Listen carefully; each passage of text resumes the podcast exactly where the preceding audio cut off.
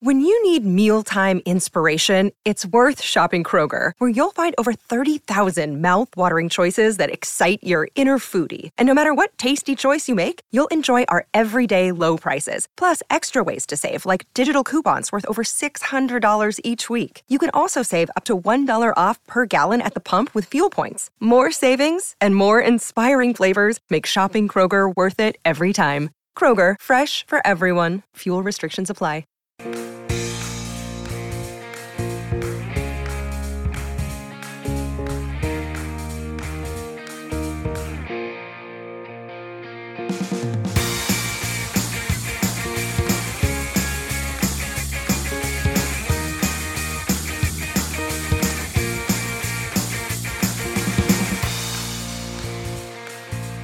Good morning, everyone. We are live. It is Saturday. I'm joined here by Rich Hribar.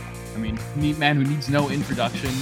And uh, thanks so much for coming on the show today. How's how was your week? It's good, man. Week two was awesome. I'm glad that the, you know we're starting to get a little bit in the flow of the season. It's always a struggle early in the yeah. year to kind of find that workflow. And you know, as you know, spend someone that spends a lot of time with data. You know, only having a couple weeks, we need more.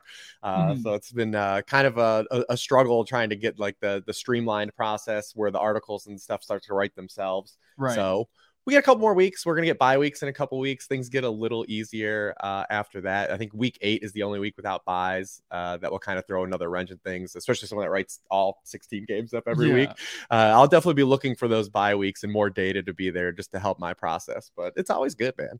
Yeah, I agree. it seems like you need those first couple weeks to make sure all the ducks are in a row, and then the thing starts to feed itself. And that kind of leads right into the question I wanted to open with, which is like you said you know you work closely with the data you write up all 16 games. Like how do you balance a two game sample versus what we thought going into the season whether that's like projections or just assumptions about how a team would be because two games still feels like a pretty small right. sample. What's your sort of like weight on that? Yeah, early in the season, I'm more or less just looking for things that are just be starting to become like trends, right? Like what happened in week one that happened in week two, things like that. And it's still just like you said, it's so small. Mostly looking at just like usage patterns for players. Uh, we're trying to get kind of the feel for, you know, what roles actual players are in in this offenses that they kind of determined they were going to be in. You know, because the preseason really didn't give us a lot of clarity and especially with us losing a preseason game the last two years and week one being such a travesty. I don't know mm-hmm. if that's mm-hmm. directly related to the preseason because yeah,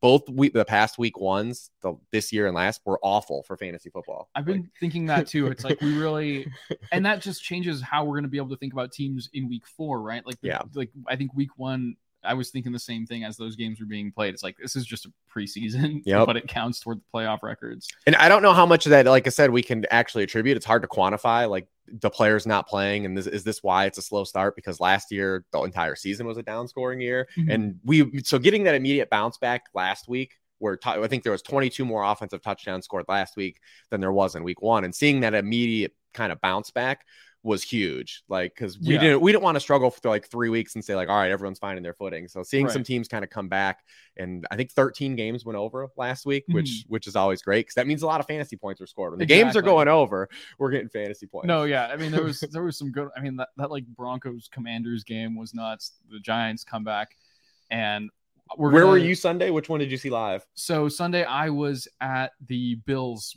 um, Raiders game. Okay. So it was not the most exciting like football game, but the Bills looked really good and the Raiders looked really bad. But the the Bills Mafia lived up to the hype too. So that was just a fun game to be at. The only game I've seen so far where every fan was in their seat right at kickoff. Like you don't think about that during a football game, but the Bills fans they're they're there, they're all rocking right at kickoff. And we're gonna continue with a few a lot more for, with Rich Hribar here, but first, a quick word from the Podfather. Hey, it's Kaley Cuoco for Priceline. Ready to go to your happy place for a happy price? Well, why didn't you say so? Just download the Priceline app right now and save up to 60% on hotels. So, whether it's Cousin Kevin's Kazoo concert in Kansas City, go Kevin, or Becky's Bachelorette Bash in Bermuda, you never have to miss a trip ever again. So, download the Priceline app today. Your savings are waiting. Go to your happy place happy price, Priceline. Hey, I want to take a moment to thank you for tuning in. It's important to me that all of our media be free, and one of our key missions is to make as much statistics and information and deep analysis available on playerprofiler.com for free. This is only possible because of you allowing a true independent sports media enterprise to thrive unlike any other in the business. So please subscribe to the All In package to continue to make all this possible. If you can't do All In, that's okay. We have a draft kit. Or you can just subscribe to the player rankings. Those now include tight end premium FFPC ranks, our brand new data analysis package will blow your hair back. And of course, there's our Dynasty Deluxe and our DFS Dominator. Take a moment, check out our premium services to ensure that all of our stats, information, data, content is available to you, especially you, the people that get the site and get the show.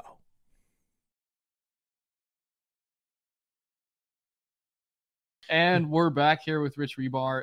As as the Podfather said, make sure you guys are subscribed to Player Profiler. Like we have all the best features out there, and if you want to win in DFS in Dynasty, make sure you're subscribed to that. But Rich, again, thanks so much for coming on today's episode. I like to kind of just give people a backstory for sort of their favorite analysts. So do you want to start out by telling us like what was the first league you played in? Do you remember like when you got started with fantasy football?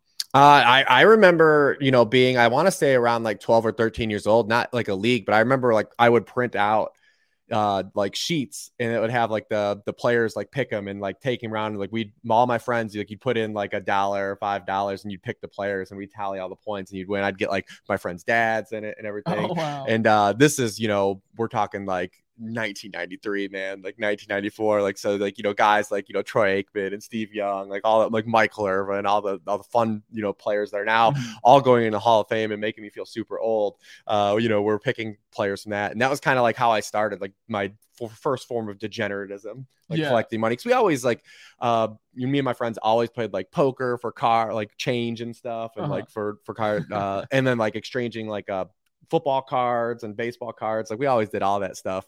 So that was kind of where i first started and you know i've just been playing fantasy football literally ever since. I was actually huge in fantasy baseball forever and that's how i got into the inroads with fantasy football is because you know fantasy baseball was just more accepting to analytics and there, Mhm. there was things were more acceptable and then when fantasy football started to let more of that in the door i was like ooh i can just kind of do this for four months instead of you know seven months and then Yeah. because fantasy baseball is the ultimate grind like the the, the people that are creating Every fantasy day, baseball yeah. content and are do, in the streets they, hats off to you you guys are the true heroes because fantasy baseball is a war of attrition man yeah, no kidding. I mean, I feel like in my fantasy baseball leagues back home, it's like if if you're not a contender in like June, just like the season, throw, throw the season away. Um, and then do you remember your first like fantasy draft pick? Like, Uh, like actual like in a league, I I don't I don't remember at the time like who like actually like my first pick was. Um, I wish I could like had a recollection of that. I mean, I've drafted so many damn fantasy football teams over 40 years, man. Uh, yeah, I'm an old soul. Uh, but I, so I don't remember the actual first pick. But I mean, I like I said, I was playing in the mid 90s where you know you're getting Dan Marino and yeah. wait, so, do you remember? Do you remember your first championship then? Like when when you know, like any key cogs in that lineup? Uh no, man. Actually, like I wish I had a great memory for it. Uh, like saying, "Oh, this is when I won my first fantasy championship." Uh, but I mean, I I generally have like great like fantasy football playoff memories over the years, uh, from different leagues. You know, uh, starting Tim Hightower in a fantasy championship. I remember streaming Shaun Hill when he was in the 49ers in a fantasy championship and winning. Uh, we were joking with my father-in-law. Our, our home league that now is on 18 years. Uh, the very first year, he had Clinton Portis with the the Washington Redskins at the time, and he threw a touchdown pass in the game. Oh wow. And like winning a championship off of that uh, was super cool. But you know, like playing like you always remember like like the the dart throws you call. Uh, I remember starting Jer- Jerrel Jernigan in a and like so you remember those. You don't necessarily remember like all like the absolute like hammer games from like the behemoths. You remember like great calls you made. Like Mhm. starting say say Ajira Tudu with the uh, Chargers. I remember him like say, doing things like that. Like always stick out, man. Uh, uh, for like because those are the calls you made, and like you try to stream stuff. It's not just the anchors that got you there. Yeah. No, that's awesome. And then I think, you know, you're pretty much one of the foremost like kind of analysts of of fantasy. I'd say like your worksheet is pretty much is up there with any other like weekly content anyone else is putting out. So if you don't mind giving us like a peek behind the curtain of your process, like what do you think is a factor that does a good job of like predicting games that maybe people underrate, whether that's uh, game level or player level, like some predictive factor that you like to key in on? Well, there's a, a lot that goes into it, and I think it's there's different variables for different players. Um, obviously, I'm taking a top down look first at the game environment. You know, you've got all like the ta- the the worksheet opens with the table of all this team data, right? Like, you know, you've got your, your point spread, but you've got also, you know, yards per play stuff, how many, you know, run pass splits for each team. And we're kind of looking, incorporating that at first, the, the, game environment. And then we're just going through each player and just different kind of the keys to the matchup. Uh, and I think that's what stands out the most. I've, I've definitely grown over the years too, because when, when I started doing that article, obviously it was at NBC. Uh, and we had Evans matchups, and you know, having going heads up with Evans matchups like made me want to raise my game. Uh, mm-hmm. And then, you know, we've seen as people have, you know, the industry's expanded, more people have gone on their own. We've had more things go behind paywalls and like it's opened up guys like you know when I left NBC at the same time Evan did, he took matchups to ETR. I took the worksheet, you know, to Sharp Football Analysis, and it opened up a door for this void in the industry to create a free article. And Mike Tagliere, we miss you, Mike, went and did it at Fantasy Pros and started doing the same type article. He's passed that on to to Derek Brown, uh, you know, who's doing an excellent job. But when I see people have those articles out there and they're all doing a good job it's it's not it's a competition for me i need to be better than those especially mm-hmm. if i'm someone that's you know now has work behind a, a, paywall you know listen i'd love to have everything for free but you know writing man gets paid to do writing it is what it is uh, but when i see those people doing those other articles that are direct competition i want to make it so you want to read this one versus those ones and you want to mm-hmm. come here so i need to always kind of up my game either having new stats uh, improving accuracy uh, throughout the course of uh, the season, which is something I always really harp on. But it's really good for me too. It's not just from a stance of helping other gamers. For me, like I'm me writing up every single player every week makes me such a better podcast guest. It makes me such a better, you know, player for prop bets. It makes me such a better better when I'm betting the games. It makes me such a better fantasy players. All these avenues where it is a lot of work, but I'm really extremely grateful by the time I get through the process every week because I have such a stronger grasp on the entire landscape instead of just saying like looking at like a matchups based thing and you're like well this team's giving up this amount of points this position or like you see like the little red and green things and yeah, you're yeah, setting yeah. lineups like you get such a more firmer grasp of like actual environments like well this team's giving up this many points to wide receivers. Well where are they giving up the points? Is it to the slot? Is it to the boundary? Is it vertical? Is it, do they are they struggle a short passing game?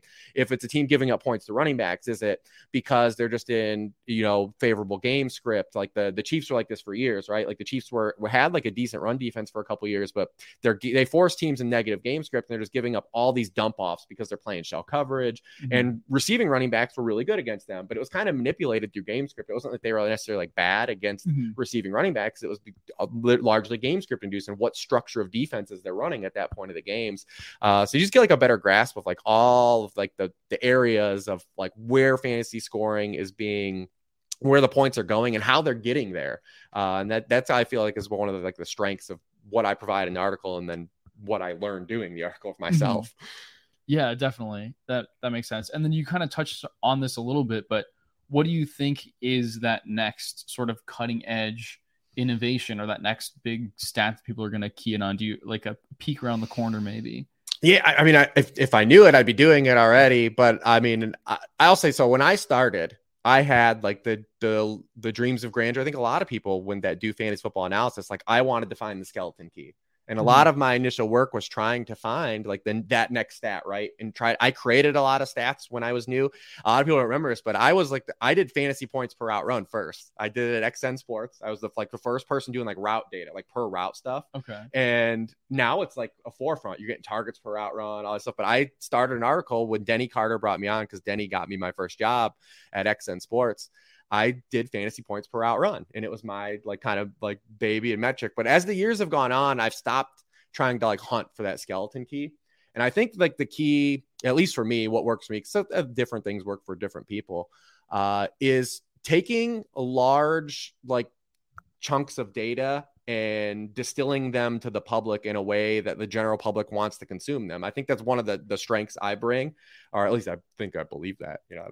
but I think you you're taking all these data and like all these metrics, right? Because people want to hear like all these acronyms, aDOT and stuff, but like it's hard to write an article where you just have like a bunch of graphs, right? Like there's a, a there's a finite audience that like one mm-hmm. is computing all that stuff and then wants to read and consume work that way.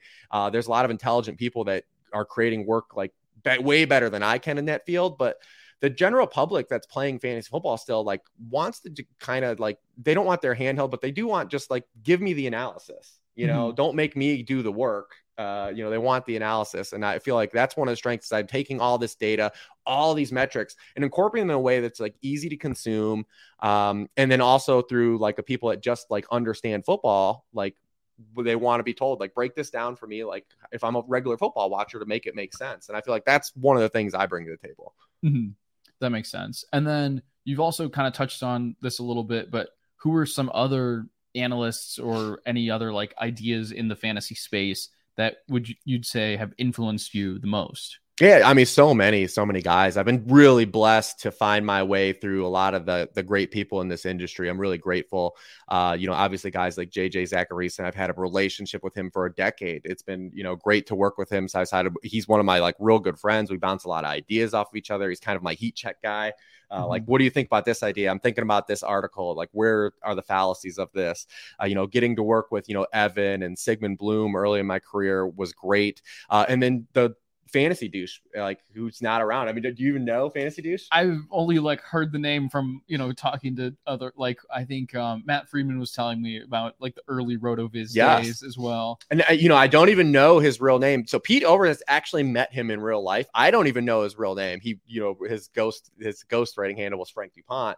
But when i went and worked for rotoviz you know just when you're writing an article like this is where you can write through the lens of like this is where you could like you would tear down your article, right? Like where where are you wrong mm-hmm. in your mm-hmm. assumption? And that makes you such a better writer and it makes you such a better fantasy player because you know it gives you better conviction, it teaches you how to write better, but also how to understand like where you can get tore down, right? Like this is mm-hmm. this is where this philosophy could be wrong as well. And it just makes you a better all around everything, writer, player, all around. And so I, I, I really love Frank and I miss him uh, just because he he shaped a lot of how I write and how I approach creating content for people. Mm-hmm like he was your editor i guess back then he was or? everything at the time like we had an actual editor site but he that was his baby rotoviz which now Shawn and you know curtis have taken over mm-hmm. uh, but he would read everything and he would give you just a lot of really great feedback but he gave you feedback in a way that was so constructive and he just had this way of telling you how wrong you were in the nicest way and but it was you know because some people you know you, you you take umbrage to stuff or you get defensive uh, when you try to tell people. But he did it in he, his way of just communication was so strong and it just made everyone so much better. It's like it was like a real steel sharpened steel like kind of uh, environment there. And I it was one of the best environments I had because you look at what's what everyone's gone on to do mm-hmm. there. You know, we talked about like you know Freedman and you know we had Siegele there at the time and you know Jon Moore and it's just like everyone kind of went through there and it, we all just made each other so much better. You know, Jonathan yeah. Bales, who obviously is, is not doing his own thing and stuff, but it's just so good, man, early on. Yeah, and a lot of, I mean, I remember I probably got on the like fantasy Twitter streets in maybe 2015, and it was like all of you guys were like the sharp minds to be to be keying in on, and then I think that kind of segues into my next point, which is about you know you're pretty much I'd say the biggest thing you're known for, and I, I think you might agree with this, is like the Konami Code article, right? If there's like yeah. one like one like really direct thing you can hit on is that so i mean if do you want to summarize it in case anyone hasn't heard? uh, what, what's funny is that article just hit the 10 year anniversary. I wrote that article 10 years ago. Uh, it's really trash like the actual like going because it's anything you, you go back and read probably if you ask any musician or artist like they go back like grade your early work. I'm mm-hmm. such a better writer than I was then, but the concept still holds true. And mm-hmm. the, the merits of like what I was drilling into at the time, like are still really sound. And you see it all uh, in today in fantasy football. It's, it's actually what's really wild is I, when I wrote that article is originally about when, you know, coming off the Tim Tebow season and Terrelle Pryor was going to start for the Raiders and just understanding that you don't need good quarterback play for fantasy play because the way rushing was weighted at the time. Mm-hmm. Now it's manip it's it's progressed in such a way where now we've got because human evolution, we've just got better athletes playing quarterback and mm-hmm. now. And now these guys are great passers too. Like they're giving you elite passing and rushing. And these guys are just so hard to combat. And the fantasy community knows if you look at fantasy ADP, like look at the guys that are getting drafted highly, right? Like, you know, yeah. it is the Josh Allen's, it's the Jalen. They understand the archetype of the player that offers a floor plus this immense ceiling if you get the elite mm-hmm. passing season. Uh, but at the time, it was harder to run into those seasons. We had 2010 Vic, you had 2015 Cam Newton, but like those players weren't consistently giving you those seasons throughout their career. It was like you had this one spike season, and then Cam Newton was Cam Newton. You had Michael Vick with the 2010 season, then Michael Vick was Michael Vick. Mm-hmm. And now we're having these guys at the top that are just like, this is who they are as players. And like I said, fantasy gamers have really realized it. But what's funny is the running quarterbacks now have manipulated are starting to manipulate fantasy football in a different way. And i wrote about this this this offseason looking at like league wide trends. And as running has become more prevalent through NFL offenses, as we've seen like the defensive meta shift to more two high shells, uh, they want to prevent big plays in the passing game. Teams have started to use their mobile quarterbacks in the running game because it's you know mm-hmm. natural leverage. You make the defense play 11 on 11 defense as opposed to 11 on 10 defense when your quarterback hands the ball off to running back. Right, right. And mobile quarterbacks are manipulating fantasy football now in different avenues running back targets have dropped now five years in a row. We're mm-hmm. getting less use of running backs in the receiving game because mobile quarterbacks don't really check down as much. There's a bunch of you know articles and data written on that. Also, running backs now are getting less usage inside the five because teams are using their quarterbacks right. to, for these carries. Uh, so it's it's crazy to see like how mobile quarterbacks now are starting to manipulate other avenues. And it's like kind of circles back to even what I was talking about a decade ago. Uh, and to, to, see it continue happening because we still are only probably a third of the league still has a mobile quarterback. Like mm-hmm. there's still no really cap of understanding where this goes. Is, do we eventually reach a time where 20 teams have quarter dual threat quarterbacks? 25? Like we don't, yeah. we haven't really seen the cap of the ceiling of where this, like where the bubble pops and you see like maybe a dead cap bounce. We don't really know yet. Yeah, no, it's, I think because of like the league wide ideas of what a quarterback is that that held true for so long that that's like been very recent that you have these guys taking over. And i think that like kind of like you said fantasy gamers have come to understand like okay you want josh allen you want lamar jackson but do you think that there's any quarterback right now who has that rushing floor ceiling combo that's maybe still kind of underrated uh, I don't know. I'd say underrated because, like I said, it, even the gamers like understand. Like, it, you, so Justin Fields is a guy that had like a ton of questions come into the season mm-hmm. because you needed for his ADP where he was that passing spike that was already being priced in to happen for him to like smash. He's he was like the traditional Konami code guy. Like the guys like Josh Allen or even Jalen Hurts, because like, he had such a good passing season last year, like we're not traditional Konami guys. Like these are guys that are actually just like dual threat fantasy assets. Last year, Justin Fields was a traditional Konami guy. Like you're getting mm-hmm. there through the rushing floor, not really getting the passing stats. But that's why he had like a lot of really good QB one weeks. But like he didn't really pace the position outside of like the the like, like that three week stretch. He went like absolutely bonkers for because and that's because you're getting like 40 yard rushing touchdowns, which aren't sustainable. And we've seen now that the he hasn't had as good as rushing, and we're two weeks in. Granted, you remember his, he sucked the last two weeks the last season too. So yeah. we could see this thing turn around. But the reason you're not getting those spike weeks is you're not getting the rushing and at the rushing has been gone down. He's got five designed rushing attempts to two games. He averaged mm-hmm. six per game last year. Um, and you're not getting that passing spike, right? Like that where people were projecting because people were like, it happened for Stefon Diggs or Josh Allen when yeah. he got Stefon Diggs. It happened for Jalen Hurts exactly. when he got AJ Brown. And we haven't seen that happen for Justin Fields yet. Um, and then you like we think about like Taysom Hill when he took over for that stretch, like he was a traditional yeah. Konami guy. So like the only guy that was kind of like not re- having it really priced in this year, I think, was Anthony Richardson because nobody knew what kind of ceiling he had for passing, especially mm-hmm. given his his where he was as an efficiency, a lack of efficiency coming out of uh, Florida. Um, but he's been a lot better quarterback, and we, we only saw him for a quarter uh, for two weeks. But the passing production for Anthony Richardson through you know five quarters of football yeah. uh, was I think better than people were expecting, mm-hmm. or at least like oh, I think we were expecting the worst. We were coming in saying, "Well, we know we're going to get rushing. We'll expect the worst for passing and see where it goes." But the passing was actually a little better, I think, than people thought it was, mm-hmm. and it was a positive sign. It, you know, credit I think Shane Steichen too because they were able to get the ball out, and I I think people were optimistic about Shane Steichen getting paired with with Anthony Richardson because of what he did with Jalen Hurts, but they were getting the ball out quick and uh, you know, in these in the seams and on the right side of the field, obviously was where he was throwing the ball. But he, he they have him if he's going to flirt with like a sixty to sixty five percent completion rate and not a fifty five percent completion rate, mm-hmm. like that's a big deal for him for fantasy football, and he doesn't have to throw the he doesn't necessarily have to throw for 4,000 yards or 30 passing touchdowns. If we get 20 to 25 passing touchdowns out of him, like that's going to be really huge for his, like his upside. And I mean, he had, I think, 10 carries in week one, three carries through a quarter in week two. Like the floor or the, the ceiling of that rushing volume has been as good as anyone could have hoped. Like, where do you think Anthony Richardson's going to be valued in redraft ADP or, or dynasty among quarterbacks this time next year? I think uh, even if he just has the same season, like I, he has to be in the same area where Justin Fields was going, right? Because you at least have to account for the the potential ceiling, right? Because there's there, I think when I broke them into tiers, right? Like you have this tier where I would say like you have Joe Burrow, Trevor Lawrence, Justin Herbert, right? They're these guys that do give you a little bit of rushing. They're mm-hmm. not complete statues anymore, and I think that's like I said evolution. Like I don't know if we're gonna have a lot of traditional like pocket passers, right? Like Mac Jones is like the when you look at the prospects that have come out the last three or four years, Mac yeah. Jones is like really the only guy that doesn't give you any mobility. Right. Because even like you like CJ Stroud, who was a pocket passer in college, and Bryce Young was a screen, like you're getting rushing, a little rushing still out of those guys. But you had the kind of value from like a fantasy football lens of like in the apex range of outcomes.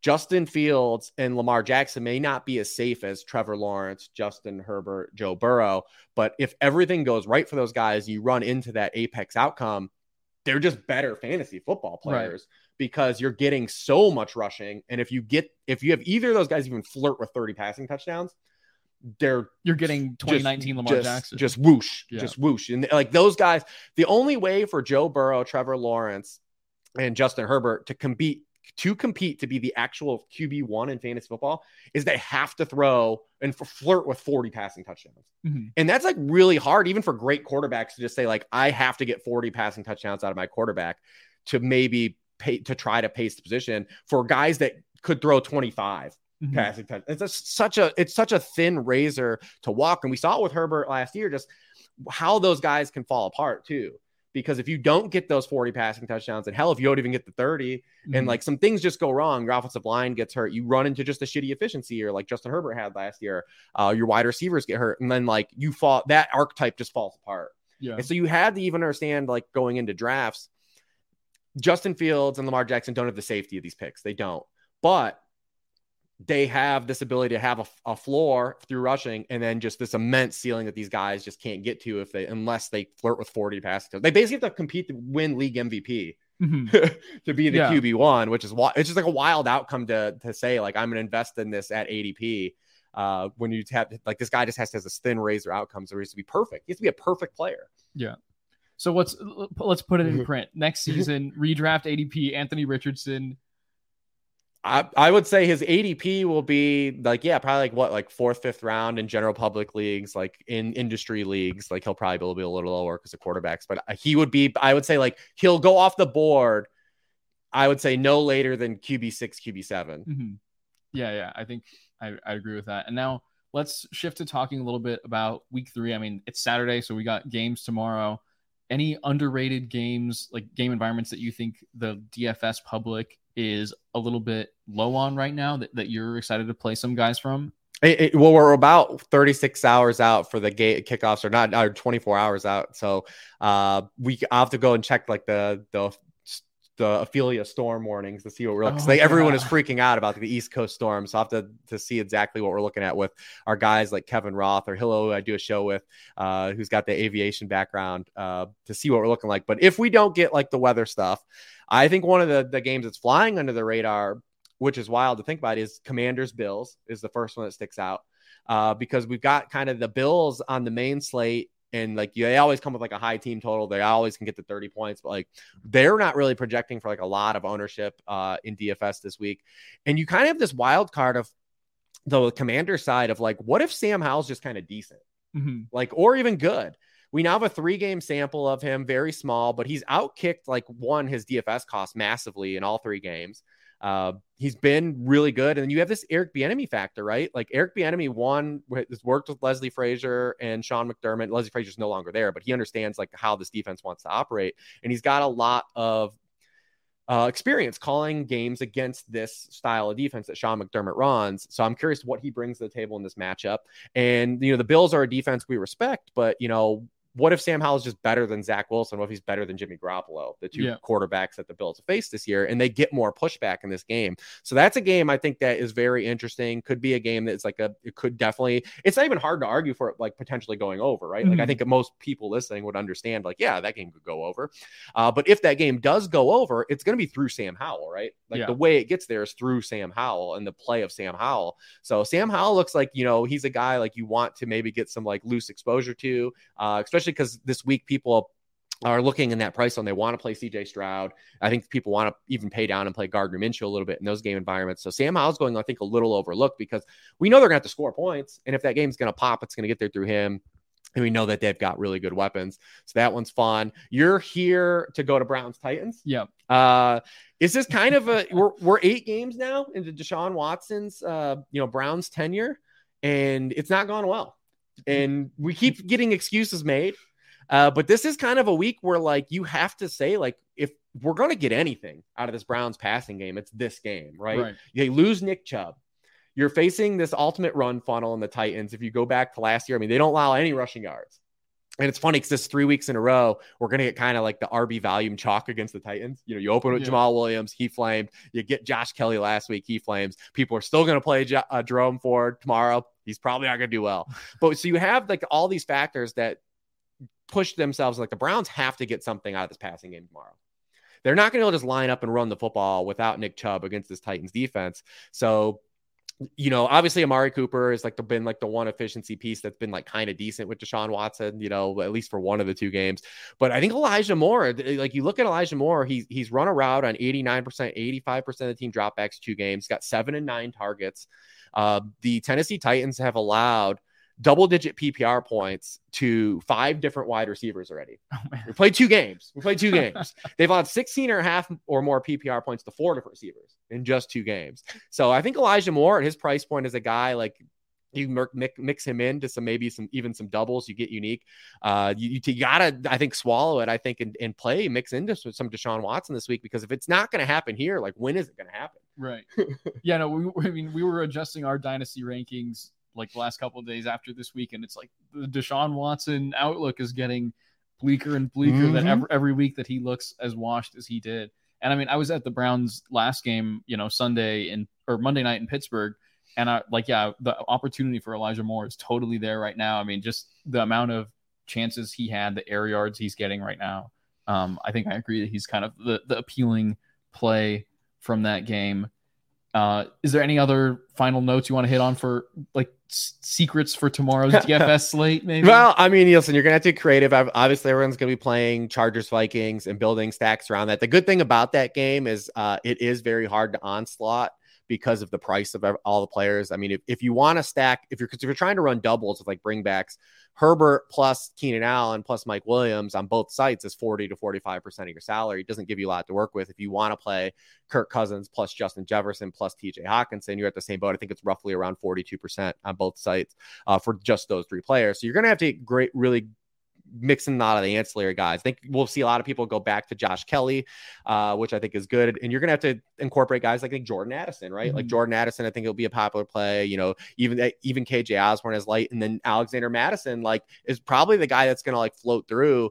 Um, no one really wants to play him. He's probably not a good football player, but we already seen Cam Akers probably won't be active. It's a game where the Vikings probably are going to try to run the football more. I think Brandon Staley is going to invite them to run the football more as well.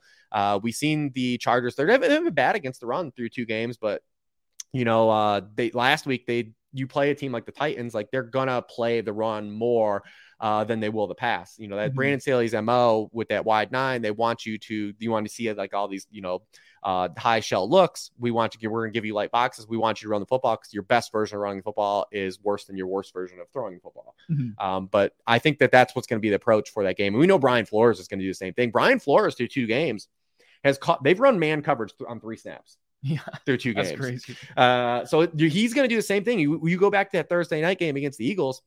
Brian Flores is going to do the same thing. He's not going to let Justin Herbert beat him over the top. Uh, so it's, you're going to get a lot of, uh, you know, light box looks. I think we're going to see Josh Kelley, And we saw Kellen Moore in week one again when Vic Fangio did that. Vic Fangio is like, hey, I'm going to do my Vic Fangio thing. We're going to a lot of cover four, a lot of cover six. Kellen Moore was like, hey, we're going to run 30 times. I don't Mhm. care. I'll call 30 runs. And, Yeah. and I think we, it could be a game like that where where Kellen Moore's like, hey, I'll I'll be your Huckleberry. I'll I'll pound the ro- rock if you want to let me. So uh, there's gonna be some unique ways to get around that. Any Uh, Elijah Dotson in your lineups? no, I don't think we're gonna get there at Elijah Dotson. I will say it's it, you got to be encouraged though by the, the the Chargers wide receiver usage. I don't know if anyone's really like gone under the hood and looked at this, but under Kellen Moore, there has been a philosophical change on like how these guys are being used. Mhm. Keenan Allen's getting a little bit of that CeeDee Lamb route tree right now. And you go back, his first catch of the season was, uh, you know, a, a wheel route down the sideline for 34 yards. Uh, his his he running deep routes on uh 16% of his routes right now 20 yards or further downfield. Last year was just seven and a half percent. It'd be by far the highest rate of his career. He's getting this opportunity downfield. So that's like real. When we talk about the justin herbert eight out stuff all off season. And then mike williams as default. Like they're moving him around. He's played in this in the slot more than he has ever in his career. And you saw his target rate with no austin ekeler. Because you remove austin ekeler from this offense he's he commands targets himself. And then where do those go they didn't go to Josh Palmer and Josh Kelley's not earning targets himself. So we saw Big Mike get the 13 targets, Mhm. like big target share, and he's getting more efficiency smoothing targets. Like Big Mike doesn't have to be like an exclusive slot player, but when you take a player that only won downfield and he only won in man coverage situations, you get him in this position to now get more efficiency boosting targets. It removes some of the volatility like a player like Big Mhm. Mike had, right? Uh, and we're we've seen like the struggle like uh, uh, like this in Cincinnati with Tee Higgins, right? Like Tee Higgins has become a really volatile fantasy player, Yeah. because he's only get he's he's he doesn't get those efficiency smoothing targets. Right. He's getting those like 10 yard targets in the slot where like you can you can almost bank like a, a few fantasy points like every game for those guys but yeah like you said higgins most of the time mike williams haven't been yes. getting that kind of usage So it's it's really positive to see the usage for the Chargers wide receivers. I think big picture, you got to feel good about having both of those guys right now. We'll see, you know, when Eck- Ekeler comes back, and it looks like he might not even come back to week six because they have a week five bye. Mm. Uh, so Big Mike might have a nice little early season run out because Josh Palmer is still playing above their slow bur- slow burning Quentin Johnston, and like no one else are target earners in that offense. Mhm. Yep. And then another thing I like to do with this show is kind of give people a look behind the curtain at, you know, who who your favorite fantasy analysts are when they're not thinking about football, which is very few hours of the week this time of year, admittedly. But um, Matt wanted me to ask you how your flag football career is going. I mean, it's it's gone, man. It's dead. Uh, but I did get to go last year uh, to nationals in January. I had a pick that tweeted. I I wish we had prep here, you know, for producer prop pop this up. Oh, yeah. But I did get to go and play 35 and older. We won nationals, but I think that was the swan song for like I think a lot of us. Us winning nationals uh, at our age at this point. 'cause I'm I'm 41 at this point. Uh, uh, was basically it. I mean, Uh, w- like that's that's pretty crazy though. Nash, like, I mean, you can say you're a fantasy foot for flag football national. I did play at the expo, which this doesn't really count, man. Like that doesn't really count. That's not really us playing or doing anything. It's literally a couple plays us running around. It's it's loose exercise. but uh, for years we played. I played up until full time. I played until I was 35 years old. We had a buddy uh, break his neck, unfortunately. Yeah, and that was kind of like like put us off. It's like, dude, we're 35. Like a lot of people are just like, I have to go to work tomorrow. Like, you know, I can't Mhm. tell my boss like I'm getting hurt playing flag football at 35. Uh, that's before I was full time doing fantasy football at the time too. It's like I just can't tell my boss like I'm, I'm getting hurt at my age, like a weekend warring, like uh this shit. So it's like uh, but when he broke his neck, it was kind of like a lot of people kind of went into retirement. I got called back out. i you know, I kind of missed it for years too. And they were like, "Do you want to play? We're gonna do 35 and older this year." I said, "All right." I was like, I'm gonna come out and that's winning. I, my oldest son with me, he had a blast. That's us, us winning, and it was great. But we traveled forever. We were nationally ranked for years. We were one of the best teams in Ohio for a long time. Um, it was great, man. I miss it. I I miss playing sports. Like, like that's how I grew up. I grew up playing sports. It was how I got exercise, and that's when I started gaining weight. It's when I stopped playing softball. When I stopped playing football, I had to get back. It's like I have to really exercise now, and really exercising sucks, man. Yeah. it's not fun. Yeah, no, I, I played soccer in high school, and that like that kept me in the best shape of my life. And I feel like ever since I stopped, it's, like, it's definitely a struggle. Um, And then you also mentioned that you and I, I guess I presume you're going with your kids are going to a, a video game convention later t- today. So like, tell us about your like video game hobbies. Anything in particular you like to play, or just I mean, a lot of people know for the years of following me, I'm a full nerd. Like I do this, it's not just fantasy football nerd. Like I am the the nerdiest of nerds. I do it all. Uh, we're huge into tabletop gaming. I've, I've, been a tabletop gamer for years. I'm huge in video games. Obviously, I, I, grew up playing video games, so I still play video games today. I get to play with my kids, which is really cool. Uh, love that. And my kids are better than me at a lot of games too now. Uh, the youngest one beat me in Mario Kart, and I was like, oh my god, I'm done. I'm toast, man. Like I can't even like whoop on these kids anymore. Uh, but you know, yeah. So we're going to the gaming convention uh, uh, the Cleveland Gaming Gaming Convention today, which is really cool. So we're going to see like some vintage stuff, get some get some product, be around uh, a lot of fellow nerds. But uh, yeah, I'm into all that stuff, man. What's your like number one game all time uh, I mean, number one game all time is tough because there's, there's so many great games I've played over the years. I will say, like games I've beaten like a lot and played a lot. I mean, uh, the, the, the original Last of Us and seeing the show come out and them do that right, thumbs up to that. But I my I got my son, he played through the the two Last of Us too and really enjoyed it. So he wanted to watch the show, played that a ton. Uh, Final Fantasy VII, the original Final, Fantasy VII is great. Uh, Link to the Past, you know, old old Nintendo, uh, got to hook that up too. Um, love that. Um, and the Mass Effect, Mass Effect series is great, man. I love the Mass Effect series. I'll play it, but I'd play so many games over the years, um, and I will continue to play games. I don't get as much time because of the the work schedule. I'm trying to get through Final Fantasy 16 now before Spider Man 2 comes out in the next few weeks, but I only really get to play on the weekends at this point during football season because I'm spending so much time. You know, again, first world problems. I understand. You get to write out fantasy football. Sorry for you, but uh, you know, I don't get the game as much during the season. Yeah, that makes sense. And then, what are like some things that I should see while I'm here in your area in Ohio? Like, or what are the top attractions that you recommend? Yeah, I mean, uh, Cleveland has really changed over my you know tenure here. It was you know the, I think a lot of the faux big cities have really kind of you. I, we were talking about Pittsburgh, and you're in Pittsburgh, and Pittsburgh's one of those same cities that over the last decade has really changed. It's gotten a lot nicer, and I think what really kind of boosted a lot of these cities up was like food and beer culture, right? Like people no longer when they traveled, like they wanted to go eat, like what, where can I eat locally, right? They're watching diners, dives, diners, drives, and, and dives, and like trying to see like where can I eat that I, I wouldn't find like off off the beaten path. Mm-hmm. Um, and like obviously a lot of people have want to go get like local beers. Like local beers became like a big thing for American yeah, you know, travel store. You see at the expo, like people like do the beer exchanges. Bring me beer where you come from, and I'll be we'll exchange these beers. And I think a lot of those cities like got a boost from that, like food and food and beer culture got like a huge boost that, and it, it really improved that. We had a casino built like five years ago, so like everything's kind of improved. LeBron brought a lot of economy to Cleveland. uh, it really boosted uh, the downtown area, but you know we have the Rock Hall downtown like I said, the casinos down there. The downtown's a lot nicer.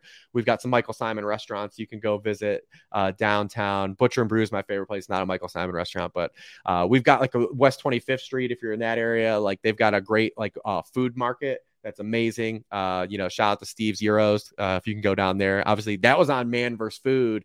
Uh, he went to Steve's Gyros, so it's a really hot spot. Uh, if you come down there, they put hot sauce in the tzatziki. You know, it's Ooh, like a so yeah, good. so the tzatziki's with the hot sauce. That's a, that's one of my favorites. But um, this Midwest, so there's lots of lots of beer, lots of food to, to eat and drink up here. Yeah, what's like? Is there any particular regional food like only in Cleveland or only in Ohio that I should like make sure I try before I you know continue on my road trip. Uh, people may take offense. I think it's more of like a melting pot. We have a lot more like obviously because if you do like Michael Symon stuff, or get more like Mediterranean, like you're doing like the pierogies, you're doing uh like I said that Mediterranean stuff. But the area I'm in, where there you're visiting me, like in a suburb, uh, we're right near one of the original steel mills in a, in America that was here. So uh-huh.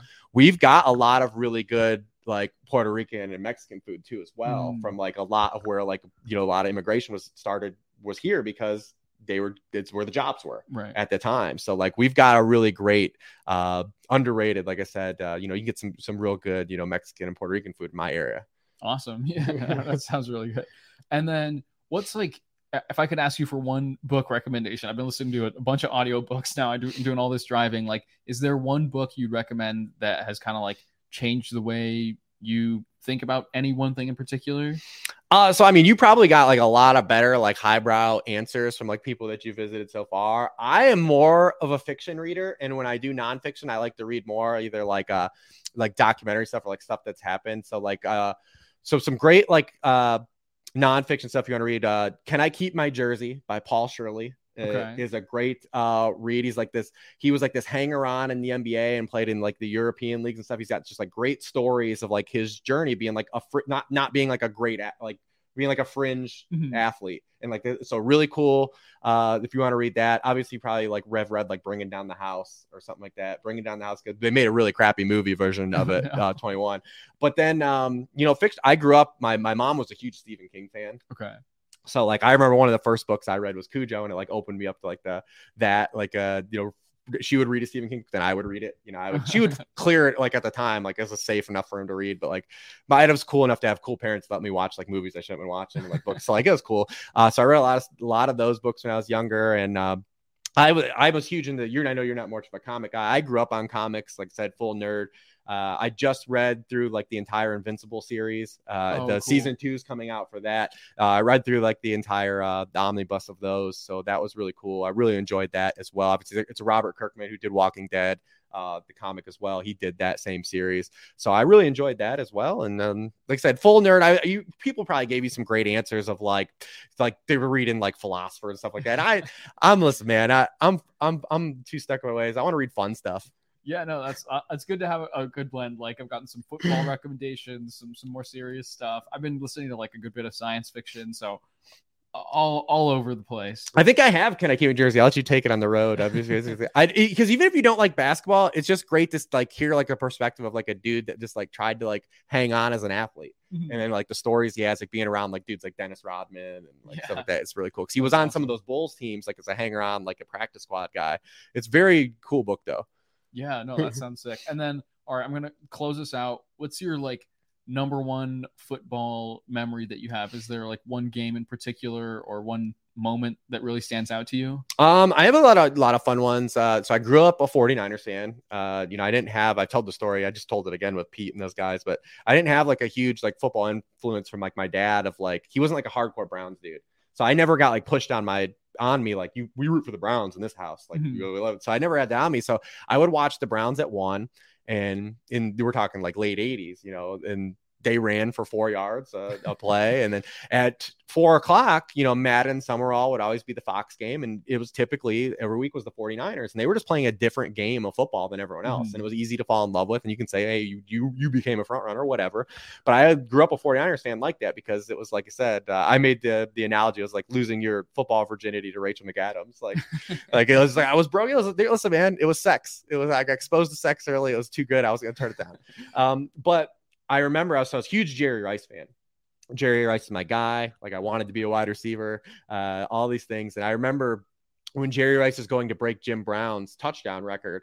I was at my buddy's house and he needed three touchdowns to break it. And they played the Raiders opening night on Monday night. And I said, he's gonna break it. He's gonna get all three tonight.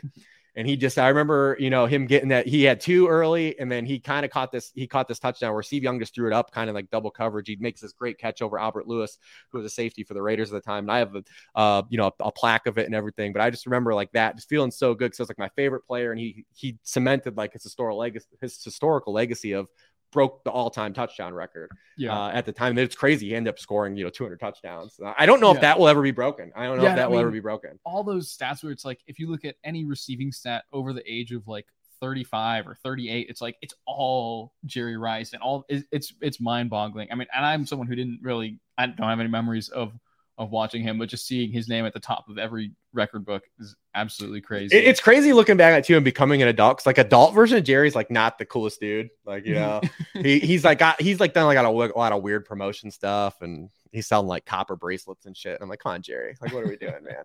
Yeah. Uh, did you see that uh, Julian Edelman was like talking on some podcast about how he took Jerry Rice's Yes. daughter to prom. That was a crazy story. yeah, it was great. And you know, uh Edelman it's funny. Like I imagine like just like going in because he said like he'd like go like play like in his office, like take like touch all shit and do everything.